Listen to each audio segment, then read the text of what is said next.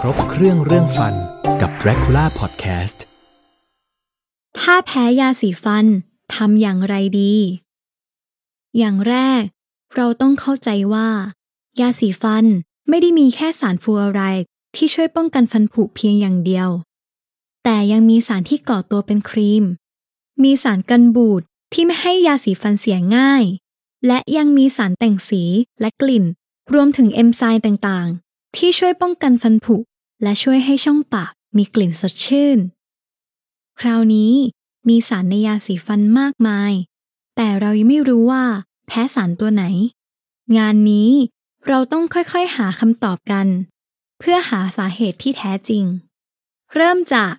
เราลองเรียกสารที่เพิ่มอรรถรสในการแปลงฟัน เช่น เมนทอล มิ้นต์ หรือสารที่เพิ่มความซาบซ่าในยาสีฟัน ซึ่งเป็นรสชาติที่คนไทยนิยมมากๆ แต่ว่าก็มีบางคนที่แพ้สารตัวนี้เช่นกัน ให้ลองเปลี่ยนเป็นยาสีฟันรสอ่อน หรือแบบไม่มีรสชาติ แล้วดูว่ายังแพ้ยาสีฟันอยู่หรือไม่ ถ้ายังแพ้ยาสีฟันอยู่ เราก็ต้องดูว่า เราแพ้สารอะไรในยาสีฟันอีก โดยในยาสีฟันทั่วไป จะมีสารกันบูด พาราเบน ไตรโคซาน หรือสารก่อฟอง SLS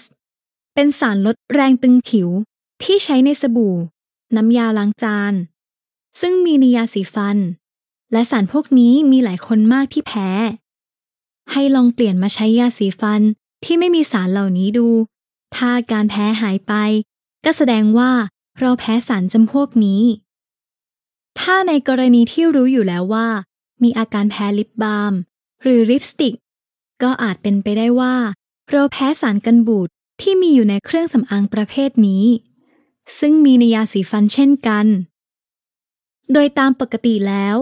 ปริมาณสารกันบูดที่ใส่ในยาสีฟันนั้น เป็นปริมาณที่องค์กรอาหารและยาได้ควบคุมไว้ ไม่เป็นอันตรายอยู่แล้ว แต่สำหรับบางคนก็เกิดอาการแพ้ได้ ถ้าเป็นเช่นนี้ ก็ต้องลองหายาสีฟันที่ไม่มีสารกันบูดใช้ดู แต่ไม่ว่าจะใช้ยาสีฟันอะไร ขอให้มีฟูออไรด์จะดีที่สุด เพื่อการป้องกันฟันผุอย่างมีประสิทธิภาพนั่นเอง และพบกับเคล็ดไม่ลับการดูแลฟันเพิ่มเติมได้ที่ dracula.com